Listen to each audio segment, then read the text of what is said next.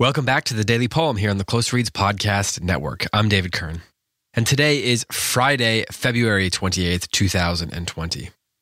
Today's poem is by a uh, poet, an American poet named Ryan Wilson, who was born in 1982.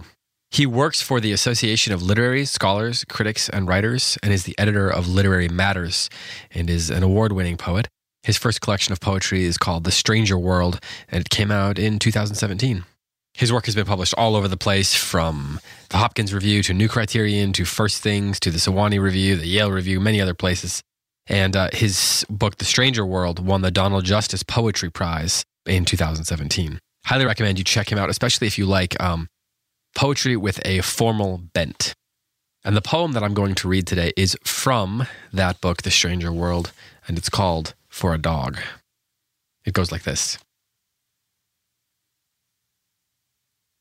You'd wake us up, that shrill, insistent bark driving away whatever dreams had fogged our vision. And we'd rise in the true dark, wondering just what exactly, catalogued by canine instinct under threat, was there.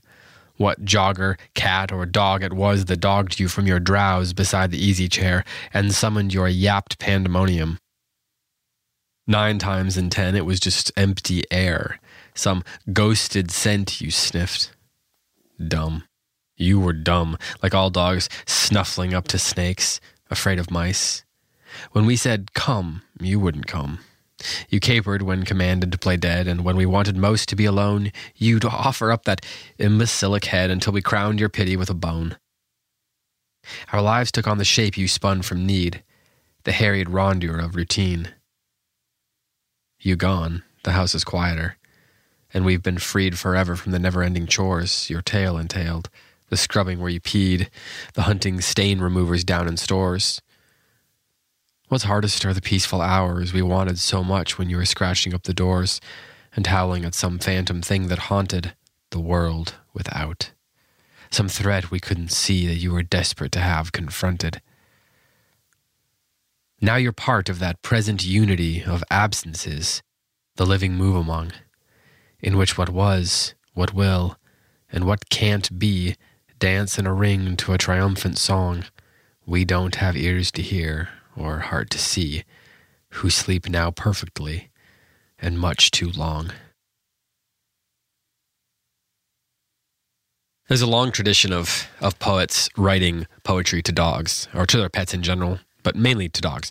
And uh, you can probably Google poems about dogs and find all kinds of classic ones. I read a Wendell Berry poem yesterday to you, and he has a he has a great one about walking in the woods um, shortly after his dog died.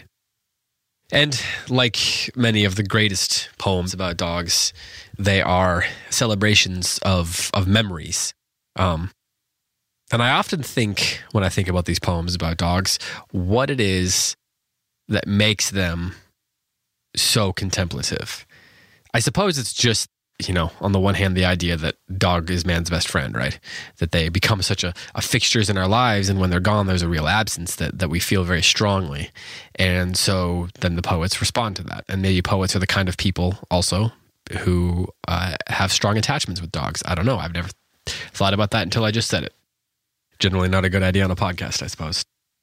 But great poets also take the particular special relationship that humans have with dogs and then the absence that comes into your life when the dog is gone and imbue them with a contemplation of the hauntedness of being left without something or someone you love here on earth.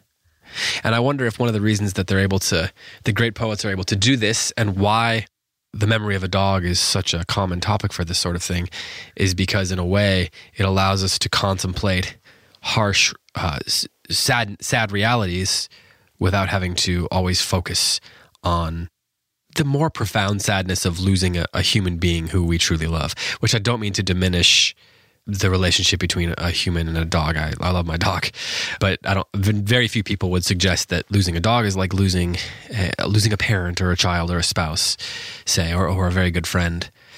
But it's a, in a way, it's it's a it's a shadow of that sadness, of that of that uh, grief, and so I think that great poets in the in the shadow of that shadow, if you will, in the shadow of that grief, are able to to contemplate something deeply and richly in a way that also allows them to contemplate uh, the the deeper grief of losing and being lost, um, and the and the the reality of that in this life. One of the things that I really like about this poem is that there's a formality to it. Wilson's definitely a formalist, I would say, and there is a there is a consistent form to this poem. It's made of eleven stanzas of three lines, each line has an ABA rhyme scheme. So bark, fog, dark in the first line, cataloged, there, dogged, and so forth. And then uh, the repeating patterns are precise and those repeating patterns are precise and quite efficient in a sense you know um, there's a real you can tell that wilson has a real gift for it but it's also a very playful poem and it reflects on the playful relationship that that is between a dog and its master. And then in that playfulness, in that interaction between the playfulness of the dog, the, the playfulness of, the, of these memories, and the formalism of the poem, is that is that area where the the poet is able to remember how much in the moment he didn't like the chaos that the dog brought, but in in memory, the chaos is what he longs for. And I find that fascinating that he merges uh, the sort of playfulness of the dog and the theme with well, and the and the and the, the things that the dog brought to him in his life with the formalism, and that seems to mirror the complexity of remembering that chaos fondly and the way that that is a sort of nostalgia, like a sort of hurt within the soul um, in remembering. So I think that makes this a pretty profound poem in, in being able to do that. So once again, here is For a Dog by Ryan Wilson. You'd wake us up, that shrill, insistent bark driving away whatever dreams had fogged our vision, and we'd rise in the true dark, wondering just what exactly, cataloged by canine instinct under threat, was there, what jogger, cat, or dog it was that dogged you from your drowse beside the easy chair and summoned your yapped pandemonium. Nine times in ten, it was just empty air, some ghosted scent you sniffed. Dumb. You were dumb, like all dogs, snuffling up to snakes, afraid of mice. When we said come, you wouldn't come. You capered when commanded to play dead, and when we wanted most to be alone, you'd offer up that imbecilic head until we crowned your pity with a bone. Our lives took on the shape you spun from need, the harried rondure of routine. You gone, the house is quieter, and we've been freed forever from the never ending chores your tale entailed. The scrubbing where you peed, the hunting stain removers down in stores, was hardest are the peaceful hours we wanted so much when you were scratching up the doors and howling at some phantom thing that haunted the world without, some threat we couldn't see that you were desperate to have confronted.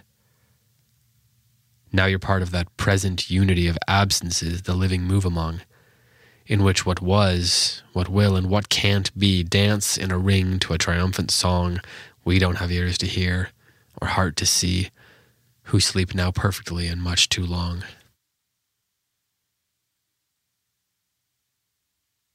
This has been the Daily Poem.